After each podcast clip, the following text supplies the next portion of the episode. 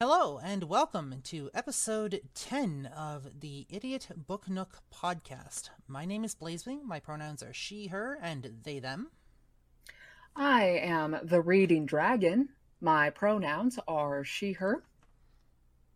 I'm Lady Punit. My pronouns are she, her, and sometimes they, them. And I just want to take a moment to give a disclaimer for our podcast episodes, as we normally do. We at the Idiot Book Nook do not support the actions, views, or opinions of J.K. Rowling. We are simply Harry Potter fans who grew up with the books during important times in our life. For us, Hogwarts is and will most likely continue to be home. We do not condone the racist, transphobic, and anti Semitic imagery that is depicted within the pages of these books. It should also be noted that this podcast includes spoilers, so if you haven't yet had a chance to read the books, you may want to consider revisiting us when you've had a chance to catch up on them, unless you don't care about spoilers, in which case, welcome to our discussion. As you guys well know, the way that we frame these episodes are we do a chapter by chapter reading with a chance to work on our voice acting skills and to expand our repertoire for voice acting. And then once we're done with the chapter, we launch into a discussion wherein we stream these live on Twitch and we bring in our Twitch audience for live discussion and we give our Twitch audience a voice.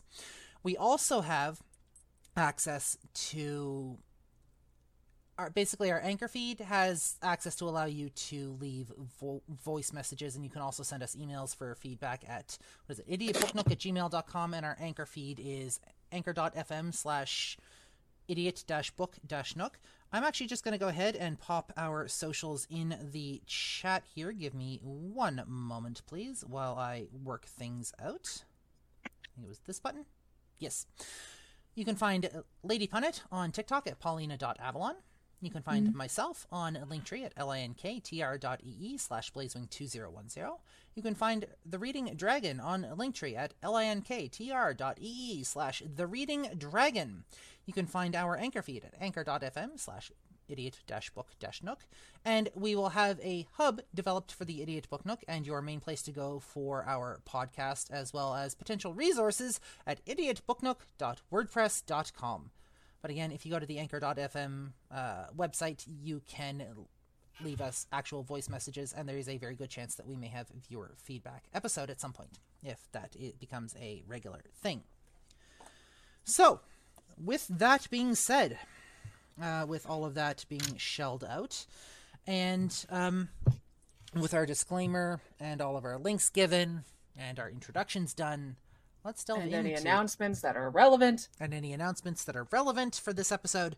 Let's delve in. Oh, I know one thing I forgot. We release our episodes twice a week. Once on Monday and once on Friday. We do two chapters per week, so you get basically Thursday. twice the days. What I say? You said you said Friday. Oops. Monday and Thursday instead of Monday and Friday. Please excuse me, I have no idea what I'm talking about. We release on Monday and Thursday, and they should be there when you wake up, first thing in the morning.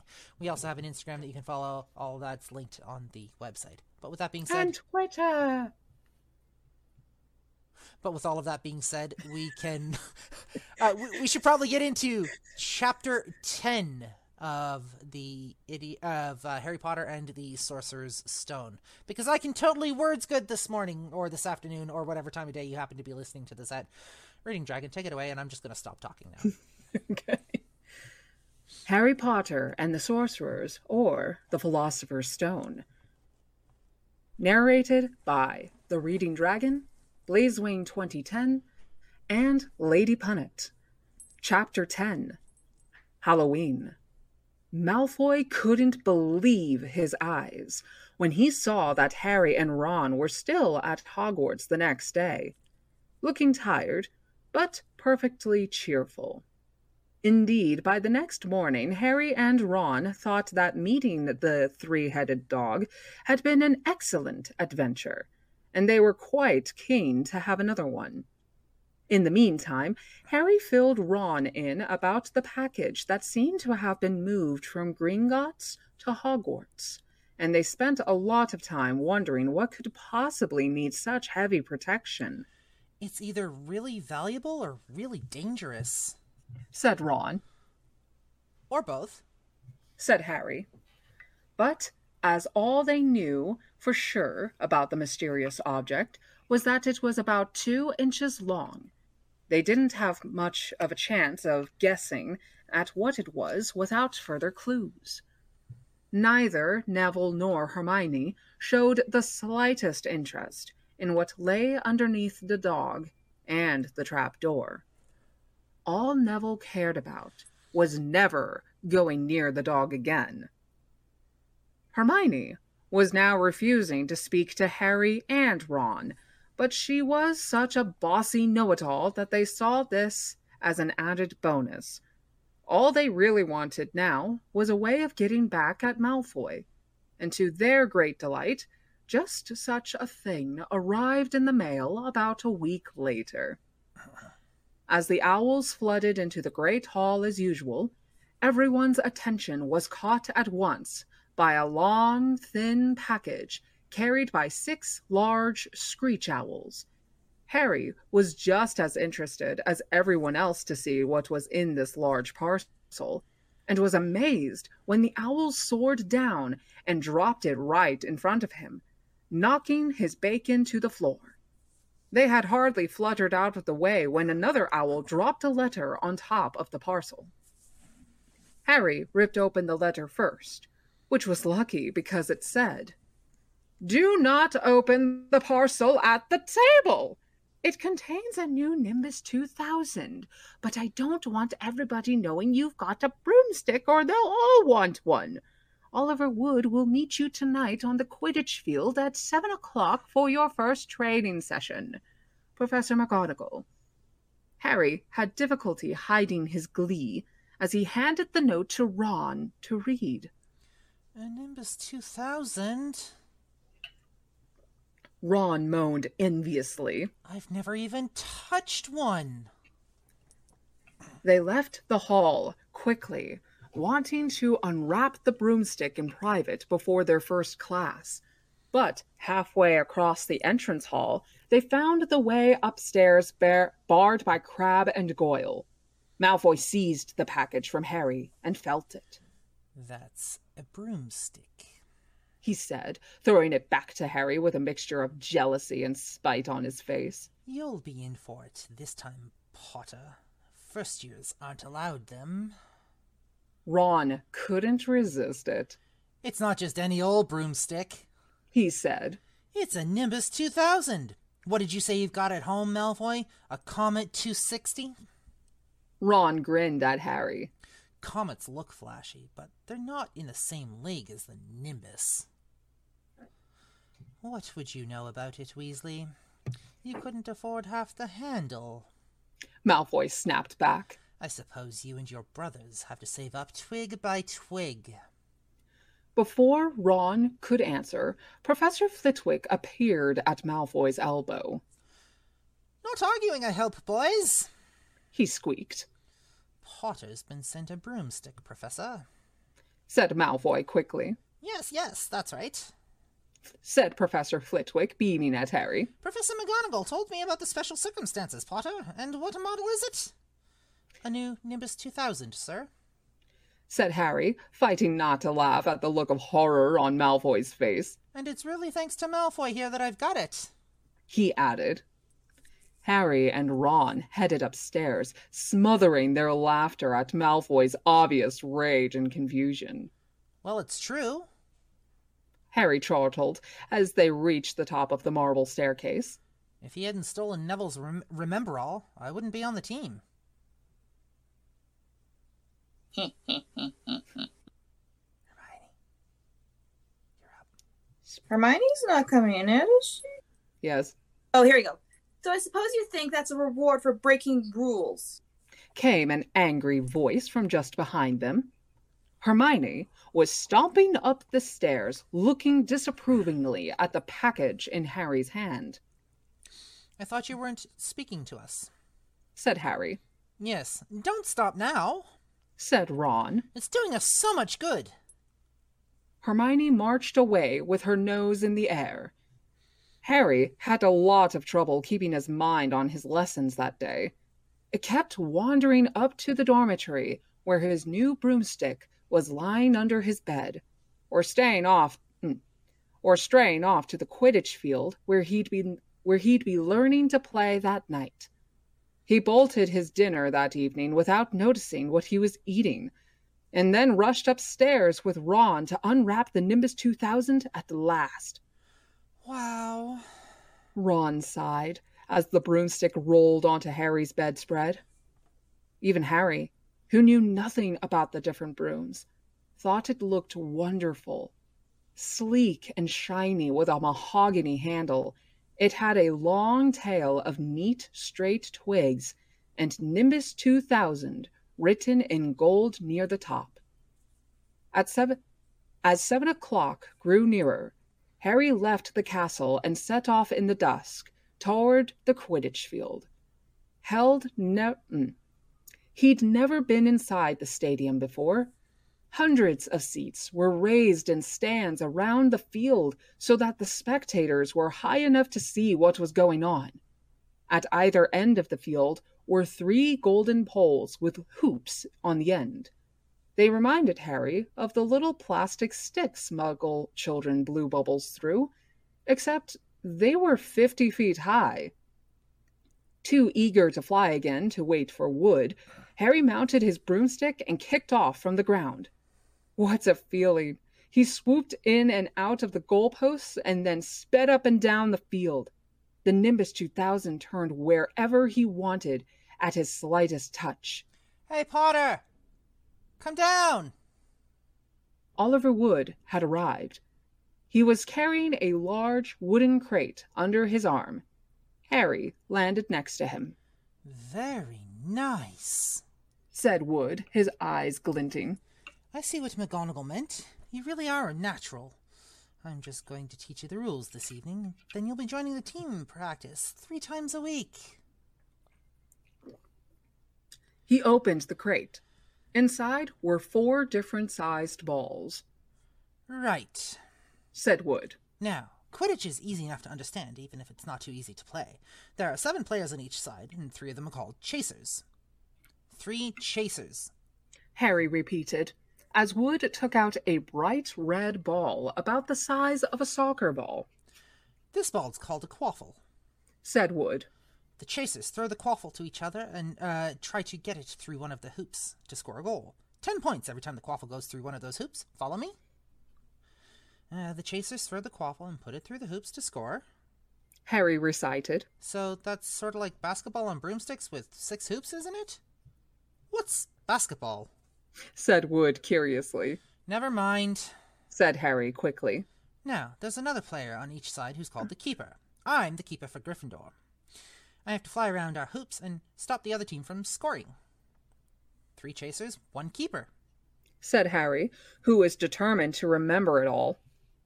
And they play with the quaffle. Okay, got that. So what are they for? He pointed to the three balls left inside the box. I'll show you now, said Wood. Take this. He handed Harry a small club, a bit like a short baseball bat. I'm going to show you what the bludgers do, Wood said. These two are bludgers. He showed Harry two identical balls, jet black and slightly smaller than the red quaffle. Harry noticed that they seemed to be straining to escape the straps holding them inside the box. Stand back, Wood warned Harry. He bent down and freed one of the bludgers. At once, the black ball rose high in the air, then pelted straight at Harry's face. Harry swung at it with the bat to stop it from breaking his nose and sent it zigzagging away into the air. It zoomed around their heads and then shot at Wood, who dived on top of it and managed to pin it to the ground. I'd just like to take a moment to thank Foxbox Union for the follow. Thank you very much. Thank you. Thank you. See? Wood panted, forcing the struggling bludger back into the crate and strapping it down safely. The bludgers rocket around, trying to knock players off their brooms. That's why you have two beaters on each team. The Weasley twins are ours. It's their job to protect their side of the fe- their side from the bludgers and try to knock them towards our other team. So, think you've got all that? Uh, three chasers try and score with the quaffle. The keeper guards the goalposts. The beaters keep the bludgers away from their team. Harry reeled off. Very good. Said Wood. Uh, have bludgers ever killed anyone? Harry asked, hoping he'd sounded offhand. Uh, Never at Hogwarts. We've had a couple of broken jaws, but nothing worse than that. Now, the last member of the team is the Seeker, and that's you. You don't have to worry about the Quaffle or the Bludgers. Unless they crack my head open. Don't worry, the Weasleys are more than a match for the Bludgers. I mean, they're like a pair of human bludgers themselves. Wood reached into the crate and took out the fourth and last ball. Compared with the quaffle and the bludgers, it was tiny, about the size of a large walnut. It was bright gold and had little fluttering silver wings, This said Wood. is the Golden Snitch, and it's the most important ball of the lot. It's very hard to catch because it's so fast and difficult to see, and it's the seeker's job to catch it.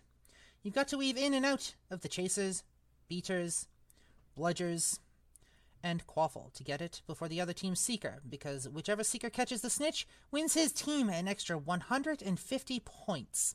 So they nearly always win. That's why seekers get fouled so much. Game of Quidditch only ends when the snitch is caught, so it can go on for ages. I think the record is three months. They had to keep bringing on substitutes so the players could get some sleep. Well, that's it. Any questions? Harry shook his head. He understood what he had to do all right. It was doing it that was going to be the problem. Uh, one second. There it is. We won't practice with the snitch yet. said Wood, carefully shutting it back inside the crate. It's too dark. And we might lose it. Let's try you out with a few of these. He pulled a bag of ordinary golf balls out of his pocket, and a few minutes later he and Harry were up in the air, Wood throwing the golf balls as hard as he could in every direction for Harry to catch. Harry didn't miss a single one, and Wood was delighted. After half an hour, night had really fallen, and they couldn't carry on. That Quidditch cup'll have our name on it this year. said Wood happily as they trudged back up to the castle. I wouldn't be surprised if you turned out better than Charlie Weasley, and he could have played for England if he hadn't gone off chasing dragons. Perhaps it was because he was now so busy, what with Quidditch practice three evenings a week on top of all of his homework, but Harry could hardly believe it when he realized that he'd already been at Hogwarts two months. The castle felt more like home than Privet Drive ever had. His lessons, too, were becoming more and more interesting now that they had mastered the basics. On Halloween morning, they woke to the delicious smell of baking pumpkin wafting through the corridors. Even better, Professor Flitwick announced in Charms that he thought they were ready to start making objects fly, something they had all been dying to try since they'd seen him make Neville's toad zoom around the classroom. Professor Flitwick put the class into pairs to practice. Harry's part mm, Harry's partner was Seamus Finnigan, which was a relief because Neville had been trying to catch his eye. Ron, however, was to be working with Hermione Granger. It was hard to tell whether Ron or Hermione was angrier about this. She hadn't spoken to either of them since the day Harry's broomstick had arrived. Now, don't forget that the nice wrist movement we've been practicing. Squeaked Professor Flitwick, perched on top of his pile of books as usual. Swish and flick. Remember, swish and flick. And saying magic words properly is very important too. Never forget Wizard Baruffio, who said S instead of F, and found himself on the floor with a buffalo on his chest. It was very difficult. Harry and Seamus swished and flicked, but the feather they were supposed to be sending skyward just lay on the desktop. Seamus got so impatient that he prodded it with his wand and set fire to it. Harry had put it out with his hat. Ron, at the next table, wasn't, wasn't having much more luck.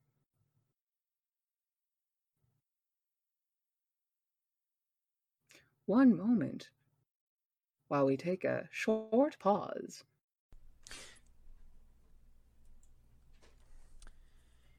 Wingardium Leviosa. He shouted, waving his long arms like a windmill. You're saying it's wrong. Harry heard Hermione snap. It's Wingardium Leviosa. Make the gar nice and long. You do it then if you're so clever. Ron snarled. Hermione rolled up the sleeves of her gown, flicked her wand, and said, Wingardium Leviosa. Their feather rose off the desk and hovered about four feet above their heads. Oh, well done!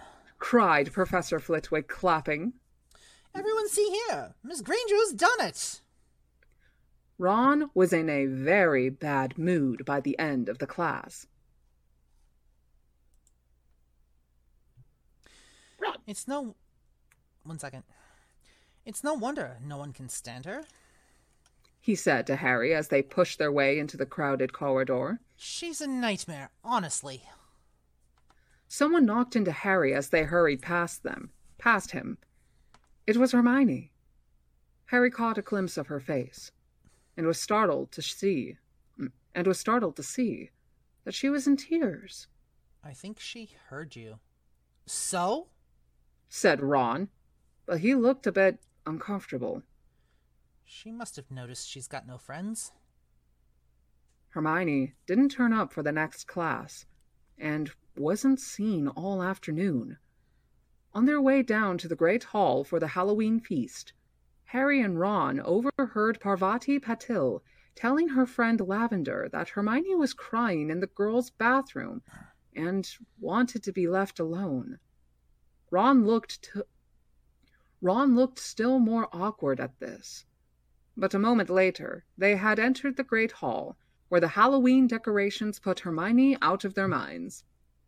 A thousand live bats fluttered from the walls and ceiling like a thousand, um, while a thousand more swooped over the tables in low black clouds, making the candles and the pumpkins stutter. The feast appeared suddenly on the golden plates, as it had at the start of term banquet. Harry was just helping himself to a baked potato when Professor Quirrell came sprinting into the hall, his turban askew and terror on his face. Everyone stared as he reached Professor Dumbledore's chair, slumped against the table, and gasped. True! In the dungeons. Uh, thought you ought to know. He then sank to the floor in a dead faint. There was an uproar.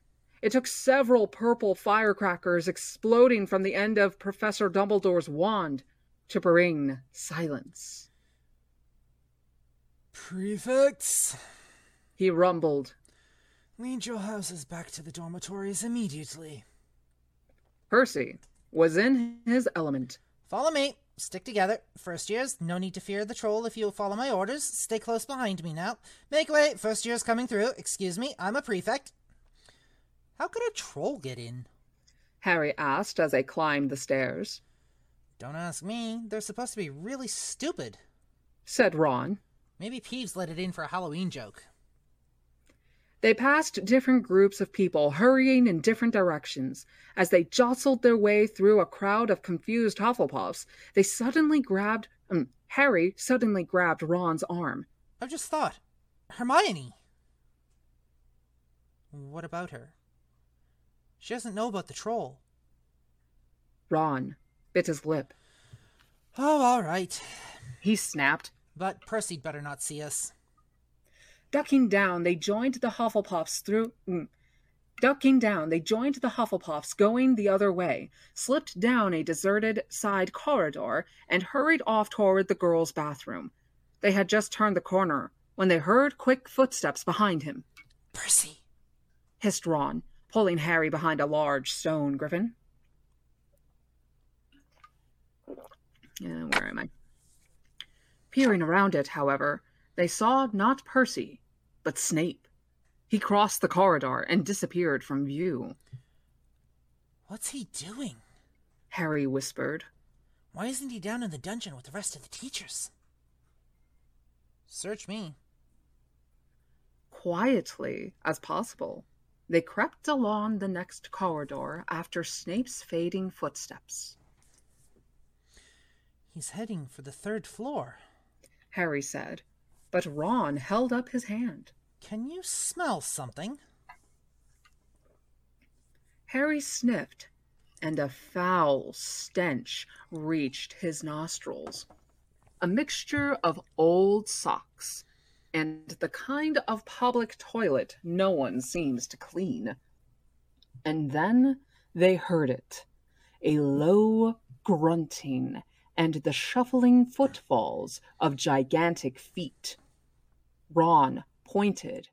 At the end of a passage to the left, something huge was moving toward them. They shrank into the shadows and watched as it emerged into a patch of moonlight. It was a horrible sight. Twelve feet tall, its skin was a dull granite gray, its great lumpy body like a boulder with its small bald head perched on top like a coconut. It had short legs, thick as tree trunks, with flat, horny feet. The smell coming from it was incredible. It was bull it was holding a huge wooden club which dragged along the floor because its arms were so long. The troll stopped next to a doorway and peered inside. It waggled its long ears, making up its tiny mind, then slouched slowly into the room. Key's in the lock. Harry muttered, We could lock it in. Good idea. said Ron nervously. They edged toward the open door, mouths dry, praying the troll wasn't able to come out of it. With one great leap, Harry managed to grab the key, slam the door, and lock it. Yes! Flushed with their victory, they started to run back up the passage, but as they reached the corridor, mm, but as they reached the corner, they heard something that made their hearts stop. A high, petrified scream, and it was coming from the ta- and it was coming from the chamber they just chained up. Oh no. Said Ron, pale as the bloody baron. It's the girls' bathroom. Harry gasped. Hermione! They said together. It was the last thing they wanted to do, but what choice did they have? Wheeling around, they sprinted back to the door and turned the key, fumbling in their panic. Harry pulled the door open and they ran inside. Hermione Granger was shrinking against the wall opposite, looking as if she was about to faint. The troll was advancing on her, knocking the sinks off the walls as it went. Confuse it! Harry said desperately to Ron, and seizing a tap, he threw it as hard as he could against the wall. The troll stopped a few feet from Hermione. It lumbered around, blinking stupidly to see what had made the to see what had made the noise. Its mean little eyes saw Harry. It hesitated, then made for him instead, lifting its club at it, mm, lifting its club as it went. Oi! P-Brain! yelled Ron from the other side of the chamber, and he threw a metal pipe at it. The troll didn't even seem to notice the pipe hitting its shoulder, but it heard the yell and paused again, turning its ugly snout toward Ron instead, giving Harry time to run around it. Come on, run, run! Harry yelled at Hermione, trying to pull her toward the door, but she couldn't move. She was still flat against the wall, her mouth open in terror. The shouting and the echoes seemed to be driving the troll berserk. It roared again and started toward Ron, who was nearest and had no way to escape. Harry then did something that was both very brave and very stupid. He took a great running jump and managed to fasten his arms around the troll's neck from behind. The troll couldn't feel Harry hanging there, but even a troll will notice if you stick a long bit of wood up its nose. And Harry's wand had still been in his hand when he jumped, and it had gone straight up one of the troll's nostrils. Howling in pain, the troll twisted and flailed its club, with Harry clinging on for dear life.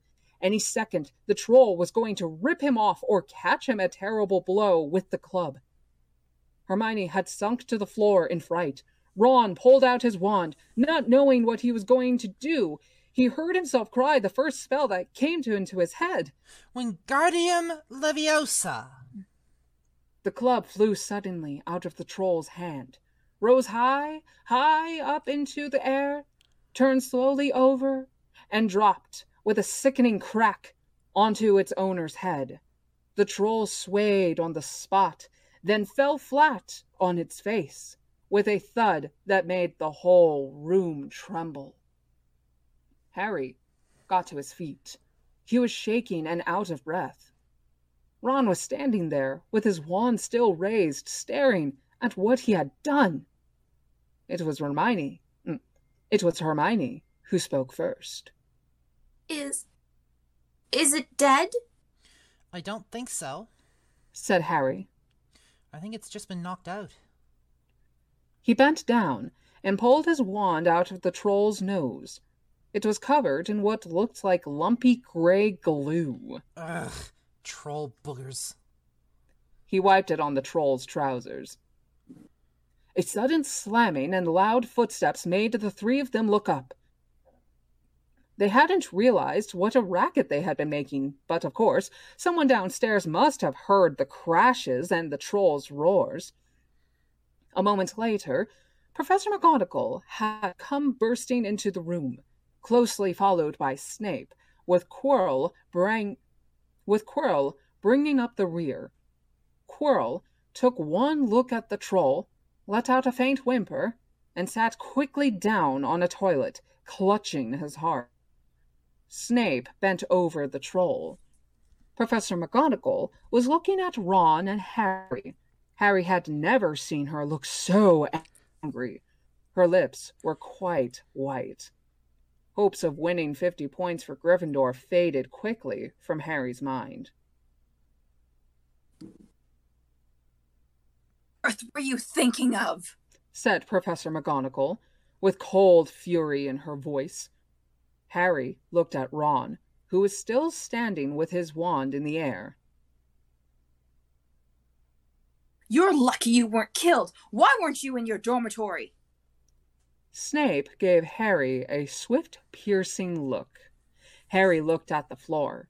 He wished Ron would put his wand down. Then a small voice came out of the shadows. Please, Professor McGonagall, they were looking for me.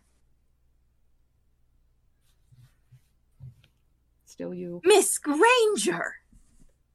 Hermione had managed to get to her feet at last.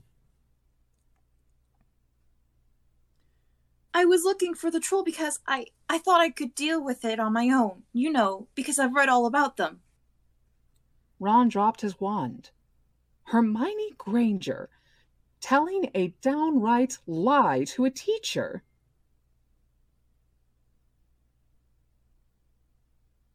Well. Hmm. Oh wait, hold on. If they hadn't found me, I'd be dead now. Harry stuck his wand up its nose, and Ron knocked it out on its with its own club. They didn't have time to come fetch anyone. I was about to finish me off when they arrived. Harry and Ron tried to look as though the story wasn't new to them.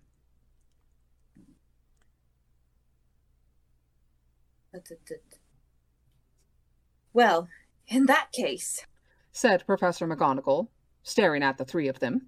Miss Granger, you foolish girl. How could you think of tackling a mountain troll on your own? Hermione hung her head. Harry was speechless. Hermione was the last person to do anything against the rules. And here she was, pretending she had to get them out of trouble. It was as if Snape had started handing out sweets.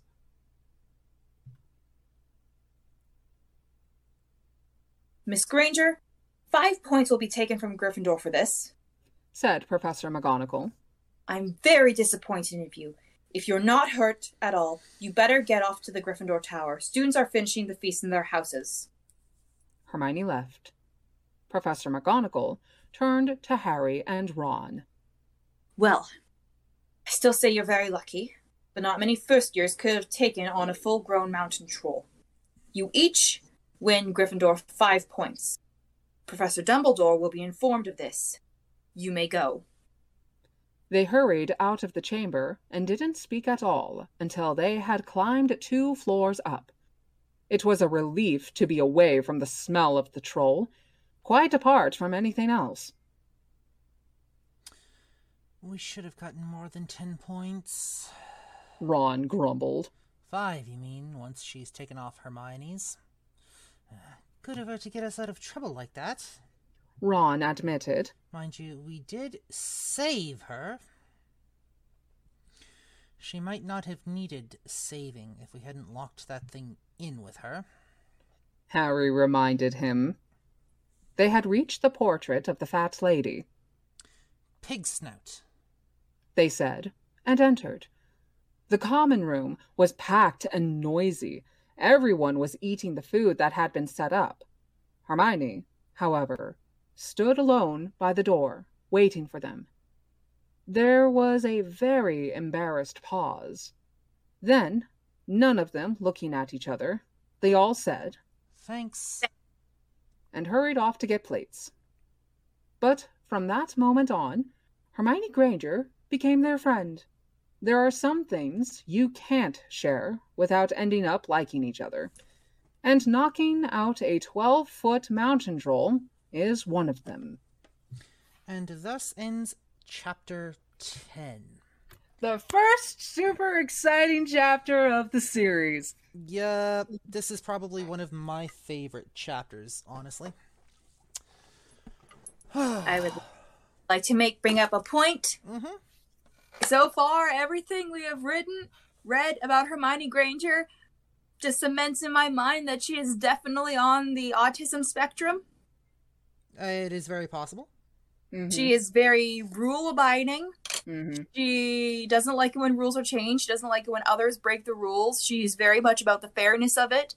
Uh, her special interest is learning magic, Mhm. And she doesn't make eye contact a lot because eye Yep. contact is bad. I Yep. mean, that is totally fair. I will admit that between the books and the film, when Professor Quirrell is bursting through the Great Hall saying, Troll in the dungeon! Movie did it better. Movie Yeah. did do it better. The movie did do it better, agreed. Uh, that I- I'm sorry, but the actor who played Quirrell was he was a good he, he was a decent actor for that for that role. Mhm, He was a good fit. So one of the things that I wanted to bring up on Halloween morning, they woke up to the delicious smell of baking pumpkin wafting through the corridors. Now we all know the kitchens are in the bottom of the castle, Mm-hmm. and there's a stairwell that goes down. It's over near the Hufflepuff common room, if I remember correctly. Mhm. So there is no reason that from that point the entire castle would smell like pumpkin. So I'm thinking that Hogwarts is doing what a lot of uh, Hogwarts did what a lot of theaters are doing these days, and potentially piped in the smell. Hogwarts mag- by magical means, or they connected mm, like air ducts or something to the to the fucking kitchens. But they piped in that smell magically because it's that time of year. Yeah. Because I mean, let's face it, Hogwarts is fucking huge. Yeah. Which means I mean- theoretically they should also do things like Valentine's Day for chocolate or Christmas Day Mm-hmm. for like peppermint and maybe more chocolate or something like that. I don't fucking know. Pine, just the normal Christmas smells. Yep. Cinnamon. Yep, yep. All speaking speaking of how big it is, uh Blazewing, aren't you create aren't you trying to build Hogwarts school in one of your Minecraft servers? In my Minecraft server, yes, that's currently on hiatus. We haven't touched it in a few months. So, but yes, we are starting to actually try to build Hogwarts on the Minecraft server. Uh, we have one of the front door, one of the front walls with the one of the ma- main doors um, up and constructed, but I don't know if we're gonna actually finish it or not. It is a massive undertaking, but it would be nice to have it. We we've mapped out the entire area that we need, and it is not a small area on our server. But again, we don't know how far we're gonna get with it. Mm-hmm. So Also trying to uh, work out the mechanics of the moving staircase and correct. moving hallways. And... Tyrion Phoenix made a comment. Why is it that when something happens, it's always you three? Believe me, Professor, I've been asking myself that for the last seven years. And then, and 10 extra points for sheer dumb luck. Yep. The movie also got that better. Mm-hmm. Mm-hmm. I like I, I like that version of the line as opposed to the, what the book had. Mm-hmm. So, so Harry and Ron did something incredibly brave and yes, incredibly stupid. They went to look for Hermione to make sure she got back. This, for me, shows that as much as they tease her and torment her, they don't want anything bad to happen to her, which makes them decently good people. However, they did accidentally lock her in with the damn thing. That was an accident, though. hmm Um, and so much better with Dame Maggie Smith too. You are not wrong. Um, that being said, they this is kind of the start of where we see Harry and Ron, and just what they can accomplish together when they are fighting side by side. Because let's not face it, when you get the trio together, as much as I dislike Gryffindor, when you get the trio together, there is no problem that they cannot overcome. Harry, with f- uh, basically, he's like stupidly brave. With Mhm. Ron, he has a th- habit of kind of sticking his neck out or believing the best in people. And Hermione is the brains of the group. When you put those three together, there's nothing that they cannot overcome. Also, The holder of Ron the though. Sorry, what was that Lady Punit? Hermione is often the holder of the brain cell, though. Yes, Mhm. agreed. Well, let's not discount the fact that Ron does know how to be a tactical person. Yes, he does. Absolutely. And that's shown, actually, we'll be getting into that at the end of this book with the giant chess game. hmm But you kind of see that earlier before that, so. Yes. So we've got strategy, we've got the strategist. Sorry, we've got the brains, we've got the strategist, and we've got the fighter. Hmm Thinking about it, this is like a giant D- giant game of D and D with a three party system, or with a three. I with a- propose, I propose in this case, Harry Potter is an arcane uh, trickster. okay. hmm Because here's the thing everyone's like, oh no, they're all wizards. Bullshit. Throughout the books and the movies, we see Harry cast maybe, maybe two spells, and that's not until the second movie. Fair. hmm So he's an arcane he's an arcane trickster. Can't change my mind. Hermione, I have always believed that Hermione is the straight ass wizard. She gained all of her knowledge from books. Yes, a lot of it's like innate abilities that she has, but no, she is book smart. She learns her her power comes from her books. She is a wizard. Yep. And she must be protected so that way she doesn't die from taking 1d4 whatever damage. Exactly. Ron, Ron, I always believed is kind of later on he becomes he joins the Quidditch teams. He's always been plays keeper for his family. I always thought he's like either a cleric or a paladin. Not so much focused on the magical aspect so much as the brute force. He literally said, "Hey, if you can't cast a spell, drop your one, punch him in the face." So, uh, probably a warcaster subclass of cleric or paladin? Theoretically, theoretically. But Mm. this is just to kind of circle back here. This is the point where we start to see what happens when you put these two and eventually these three into the same space on the same side of the field. This is the beginning of them starting to wow everybody with what they do as a team. They're not mm-hmm. necessarily all that powerful by themselves, but put them together and they will they'll they'll basically railroad and steamroll anything you put in their path as is shown countless times over the series. Yep. Northern Whisper says, I'd love to see Hermione interact with her parents from the first year on. Whereas Tyrion Phoenix says, Hermione's the scholar. And also commented, Spellblade Paladin for possible Ron. Uh, yeah, I I mean that that's not outside the realm of possibility. Oh, yeah. So, um, is there anything else we want to go over in this uh in this chapter? Anything else that kind of popped out? Yes. What And it's something that's always bugged me and something that's bugged a lot of people. was that?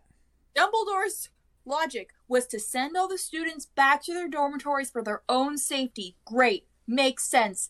The troll was in the dungeon. Do you know whose dormitories are in the dungeon? Hufflepuff. Slytherin. Or sorry, And, Slytherin. well, Slytherin and Hufflepuffs. So you're sending students with prefects who are usually fifth year or higher, maybe, to go to the dungeon where the troll was last seen. Which is weird because in book two, when they're faced with an issue or when they're faced with the crisis, they put all of the students in the fucking Great Hall.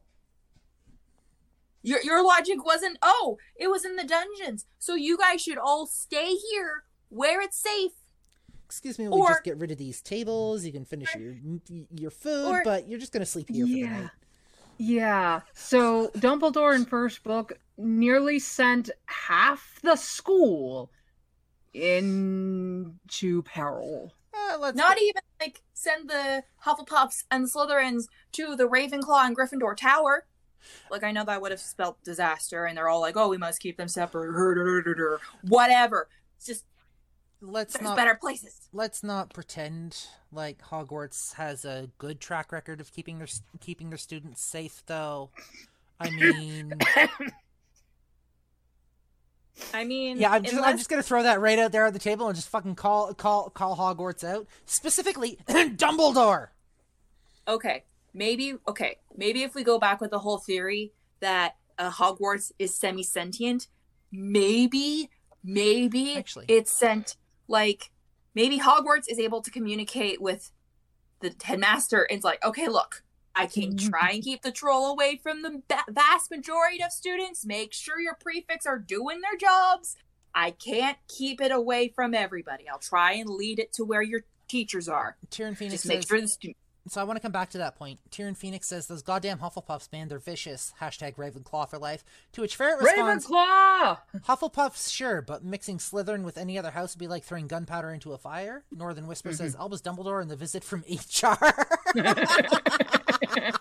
Ah, Um, Tyrion Phoenix responded with, that sounds like fun. so let's just talk for a moment about the idea that Hogwarts is sentient. If we take that and and we know that the head like not everybody knows that Hogwarts is sentient, but if we know if we take for a moment that the headmaster knows that Hogwarts is sentient and can communicate back and forth with the school, maybe not vocally, But just a quick thing. Come with me, and you'll be, and you'll see all the worlds of OSHA violations. God damn it. that might have been a reason. That could theoretically have been a reason that Dumbledore decided to send all of the students back instead of keeping them in the Great Hall, because Hogwarts and the headmaster communicate back and forth with the with the school being sentient. The school is like, you make sure the students you make sure the students get back to their their dormitories. I'll see about turning the troll away and keeping them away from the kids. But here's the thing the troll was let in in the dungeons, and mere moments later, we find it up on the third floor. Not just that, when they were running from Filch in the last chapter, in was it chapter 9? Yeah, the midnight. uh, sorry. Yeah, chapter 9. We have a situation where they were over by the trophy room, and then they're running down halls, and suddenly they're over in the charms corridor, and then they're running through a couple of corridors, and then suddenly they're up on the third floor. mm-hmm. this might be Hogwarts trying to direct them and show them something. Like this just for me reinforces the fact that yes, Hogwarts is sentient and that it kind of knows what it's doing. In other words, the DM trying to railroad the party to the main plot. Not necessarily the DM trying to keep the party on track and show them things that they need to know, but they don't know that they need to know. Fair enough. That that is also true. But again, it, It- it, it lends to the idea that Hogwarts is sentient and that it it's trying to look after the kids and it's trying to do things that need to be done. Yeah, because if you look at it also, um, the room of require so later on, room of requirements only shows up for those who need it. Mhm. We know what happens later on in book seven. I won't go into that. Mhm. But if we go with this theory that Hogwarts is sentient and it's trying to keep it safe, and with the theory that Hogwarts isn't as proactive as it used to be, Mhm. maybe it's like, okay, look, I can do one of two things. I can either get the tr- have the troll go towards the vast majority of the students, or I can make it go down this hallway that's locked. Mhm. But there's a girl there. I need to choose between the lives of the many or the lives of the few. The the Mhm. lives of the many outweigh the uh, the needs of the many outweigh the needs of the few or the one, which is something from Star Trek actually. So Northern Yes. Whisper says, "What if Hogwarts wanted a mobile school for wanted a mobile form the school as a transformer?" I actually want to come back and touch on that in a second. And Tyrion Phoenix says, "Unless you're like Blaze and you let them write their own insanity." I would imagine if the school did a mobile, a mobile form sort of thing, it would be more like a Howl's Moving Castle sort of situation. And Or if we go further into that, maybe kind of like Baba Yaga with like the uh, chicken legs. Mhm. so, has anybody here played Final Fantasy IX? I Which one was that? That was the one with Zidane and Garnet, and Steiner, and No. My only experience with Final Fantasy really is watching the film Seven Advent Children. oh god, I'm so sorry. Um, I haven't had time or energy or the months. do you guys care about spoilers for Final Fantasy IX? No. Okay, spoiler warning: Final Fantasy IX. If you don't want to hear this, you should probably mute the stream. We'll get your attention when you're ready to come back. Also, Uh, Tyrion Phoenix says John Wick is here.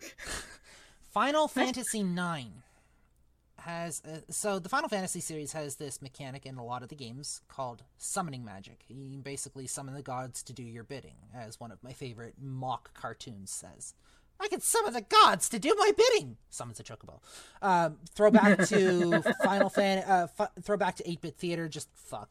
Um, anyways, Final Fantasy IX is set up. There's uh, all sorts of different gods that you can summon Titan, uh, Goliath, Leviathan, uh, Phoenix, Shiva, Bahamut, all of these.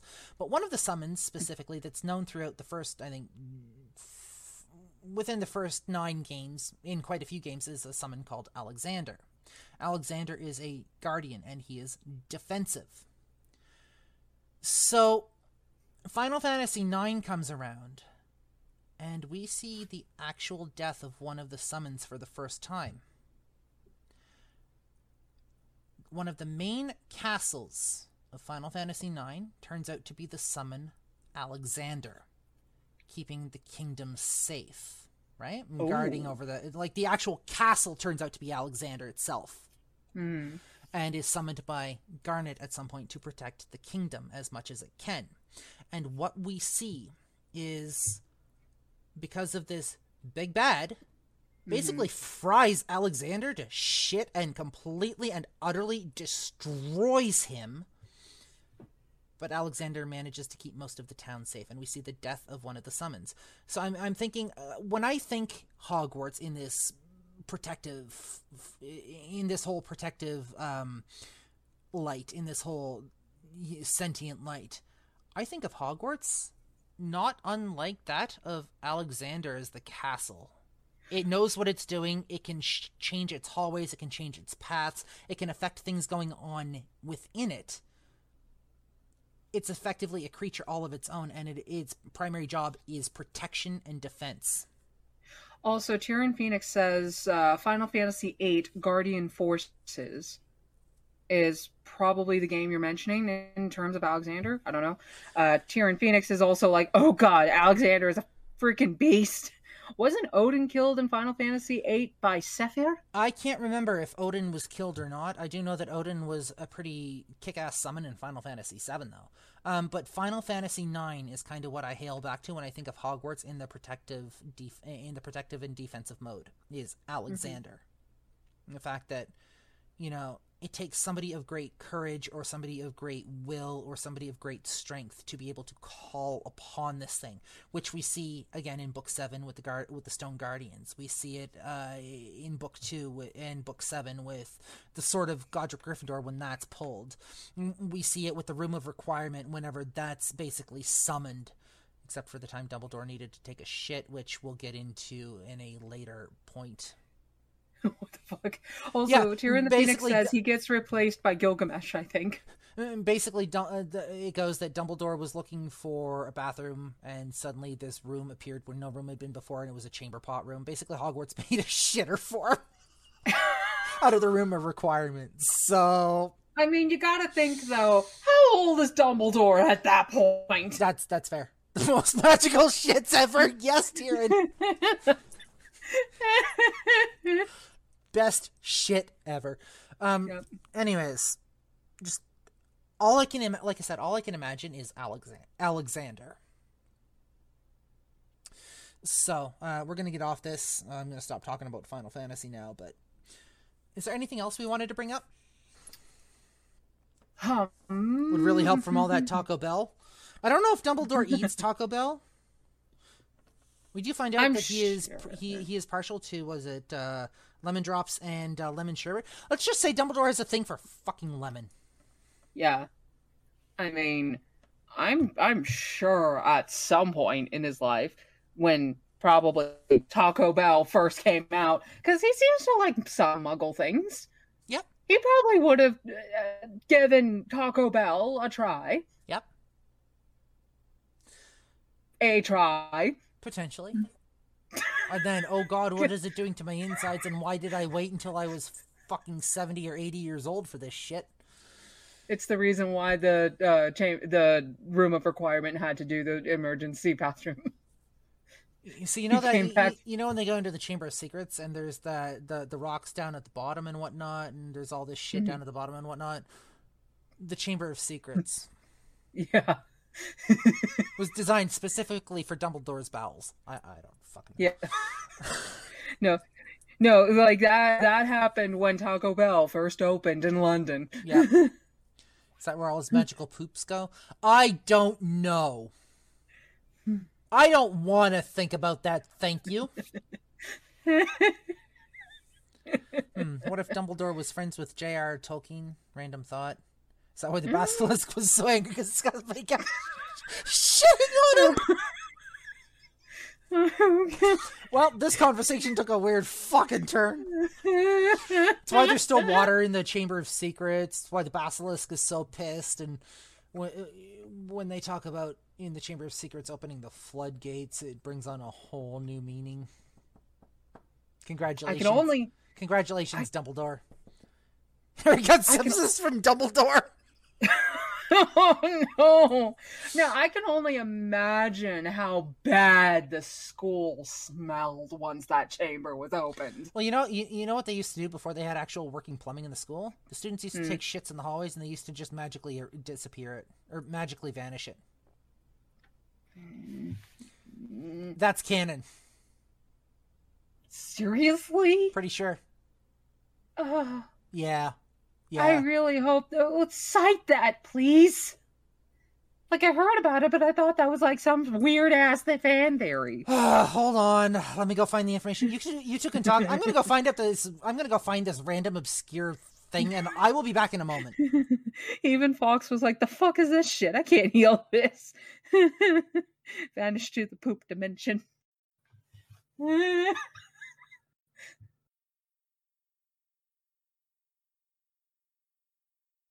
oh God, there was when you break it down into its const- constituent atoms, oxygen, carbon, nitrogen, etc., it's harmless.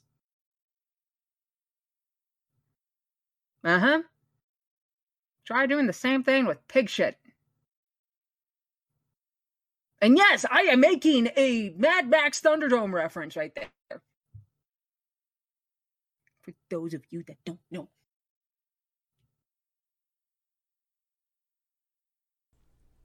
Because pig shit has methane. Okay. You mean the orange potato? The the orange the orange Oompa Loompa? So I have a thing here from Screen Rant. Screen Rant is decently reliable with its information. It's not the best, but it's probably the best source I'm going to get without doing a deep dive. This was penned in 2019 by Thomas Bacon. Um, J.K. Rowling's Pottermore site reveals the Harry Potter secrets you never thought to ask, such as how wizards went to the bathroom before plumbing. So, we're going to go down this article. J.K. Rowling's Okay. official Harry Potter website, Pottermore, has taken advantage of the new year to remind everybody just how gross wizards were, were before the invention of plumbing. Hogwarts is renowned for its toilets, not least because of one particular girl's bathroom is actually the concealed entrance to the Chamber of Secrets, while the plumbing became particularly useful to Slytherin's monster, the Basilisk. The plumbing, of course, is relevantly recent Muggle invention. Uh, uh relevantly, uh, relatively recent invention, and a Muggle one at that. Hogwarts was established in 990 AD, as we well know, hundreds of years before the creation of modern, modern systems of plumbing. And so, J.K. Rowling has decided her Pottermore website should answer the question nobody was really asking at all. How did wizards go to the bathroom at Hogwarts in the centuries before toilets were installed? Give me one second, I'm going to pull this over to this screen. The answer, it seems, is remarkably gross. In support of National Trivia Day, Pottermore has taken to Twitter to remind Harry Potter fans that plumbing was installed as recently as the 18th century. Before then, witches and wizards simply relieved themselves in public and then vanished the evidence. Presumably, this also explains the designs of the long, sweeping robes that sorcerers usually wear, which would potentially be useful for keeping their excretions secret. It all sounds pretty unhygienic. It's not hard to imagine young students getting the spell wrong and not quite managing to make everything disappear. And as a matter of fact, they have a tweet specifically for uh, specifically from the wizarding world. Um, of course, the reality is that even in Muggle world, hygiene was hardly a priority when it came to toilet habits back before plumbing. Although Sir John Harington invented the first flushing lavatory back in 1596, the idea, fail- the idea failed to catch on. Muggles preferred to use chamber pots and cesspits, and in town, uh, towns and villages, it wasn't uncommon for bodily wastes to be tossed out the window onto the streets. This frequently got into the water supply, and and in truth, proper sanitation only began to be practiced when it became clear this could lead to problems like cholera. But why did Hogwarts believe uh, proper plumbing was better than simple disappearing spell? The answer, of course, is that there's no such thing as a disappearing spell. Even in, even in the wizarding world, matter cannot be created or destroyed, meaning the witches and wizards were presumably transporting their waste elsewhere, maybe to a waste pit. The potential would be there for spells to go wrong, with, depending on your point of view, either hilarious or embarrassing results. Meanwhile, it's not hard to imagine the potential for chaos if school bullies decided to use this to prey on their unpopular victims, transporting feces into their bedchamber or school bags. In the end, Hogwarts decided to forbid the use of spells outside of classrooms, which would have also prohibited this. On, um, sorry, ironically, there's also a reason Rowling specified this on her Pottermore website. It's because the plumbing actually matters to the story of Harry Potter. Its installation almost led to the discovery of the Chamber of Secrets, but unfortunately, a member of the Gaunt family was on hand to conceal it in the plumbing around the girls' bathroom. Mm. Also, it was just pointed out to me by our lovely fl- friend Bliss that this chapter that we are uh, discussing now is also the first instance that we see Hermione unfortunately fall into the trope of damsel in distress. Yes, yes, it is, and I am. I'm not exactly a fan of the damsel in distress. I don't like the damsel in distress trope. It's well Mhm. overused, and it Mhm. it, it shows that you know women can't handle their own and that they need to be rescued, and I do not like that. Yeah. Nowadays, it would. It, nowadays, in today's media and today's uh, method of storytelling, more often than not, it would probably be best as a sort of joke purpose when there is already clearly a strong female character Mhm. in the story. So, as a joke purpose, maybe if you can do it right. In a main story setting, no. Northern Whisper asks if bathrooms weren't a thing till the 1800s. What was the entrance to the Chamber of Secrets before it was a girl's bathroom? I have no fucking clue. We're, Like- we're- We're in Phoenix. pardon? It could. It, well, most likely it was. It could have been like an extension onto the dungeons, maybe, or maybe it was supposed to be. Oh, oh, wait, no. I remember a theory I had. Um, since it was in the dungeons and it was made by Salazar, Salazar Slytherin, um, my theory was always that it was supposed to be used as an escape route in case the castle ever got invaded by Muggles or Dark Wizards. That could be a thing. Mhm. It's Salazar Slytherin, but I swear I heard you say Seltzer Slytherin. He's got a bubbly Seltzer Slytherin. He's got a bubbly per- Seltzer Slytherin. He's got a bubbly personality. Seltzer Slytherin is Salazar's bubbly cousin. Salty Slytherin. Tyrion Phoenix says, I'm a damsel. I'm in distress. I can handle this. Have a nice day. Northern Whisper says he's so carbonated. I mean, you're not wrong. And then there's Salty Slytherin. yep. Mm, Salazar, Salty, and Seltzer. mm. We're just needing Papa Slyther- Slytherin. Mhm. So, and Sugar Slytherin. We don't talk about sugar.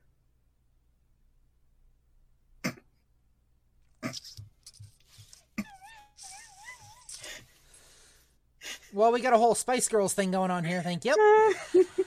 Looking back at 90s media, Disney alone had Belle from Beauty and the Beast, Jasmine, Sally from Nightmare Before Christmas, Nala, Meg from Hercules, Mulan. So already the damsel in distress trope was tired. Yep. And I was literally about to say sugar. Yep, you're not wrong. Yep.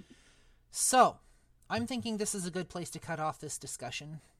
Um, we're going to end the podcast episode and then we'll chat on Twitch here for just a moment because I want to talk about something. But first, I think we have one more comment to go through. And then there's the black sheep, Cilantro Slytherin. God damn it. just, god damn it. All right. So, we have a whole extended family for the Slytherins. uh huh.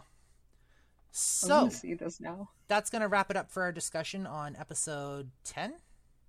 Mm-hmm. And for chapter 10 of Harry Potter and the Sorcerer's Stone, this chapter was Halloween. If you would like to check out our socials, you can reach you can reach Lady Punit on uh, TikTok at paulina.avalon. You can reach myself on Linktree at linktr.ee slash blazewing2010. You can read you, uh, you can reach the Reading Dragon on Linktree at linktr.ee slash the Reading Dragon. If you would like to see our website, you can do that at idiotbooknook.wordpress.com. And if you would like to see our podcast feed itself, you can do that at anchor.fm slash idiot book nook, where you can also leave us voice messages. And if you want to leave us an email, you can do so at uh, idiotbooknook at gmail.com. Please interact. Also, if you want, Go ahead. sorry, real quick, if you guys want to send us fan art of the extended family of the Slytherins, that would be awesome. We could theoretically do with fan art. I would be more than happy to put it up as as our intro. So I want to take a page from Critical Role's stuff. If you guys want to send us fan art, we can. Uh, I'd be tempted to put it at the beginning, on break, and on the end if we have any artists here. Um, but we also want to. We want you guys to interact with us, and we want you guys to leave us messages. So feel free to email us or leave us a voice message over on uh, Anchor. You can leave us voice recordings, and we will get that every time we log in to upload episodes, and we can download them, and we can play them live on stream, so we can have a viewer or a listener feedback episode. I would love to do like a mailbag episode where we just sit and we chat with you guys. How about a crude MS Paint art? Absolutely go for it. Yes. It's still fan art. As long as it's not so crude that we get uh violation strikes. Yeah, I don't need a Twitch. Yeah. T- I don't need a Twitch TOS uh, violation. Thank you. Um, but with that being said, I think we're going to wrap this chapter and this episode up, and this uh, podcast. Well, at least for this episode, uh, up today. So, for the Idiot Book Nook, I am Blazewing, I am the reading dragon. I'm Lady Punit. And we will see you guys next episode for chapter and Episode 11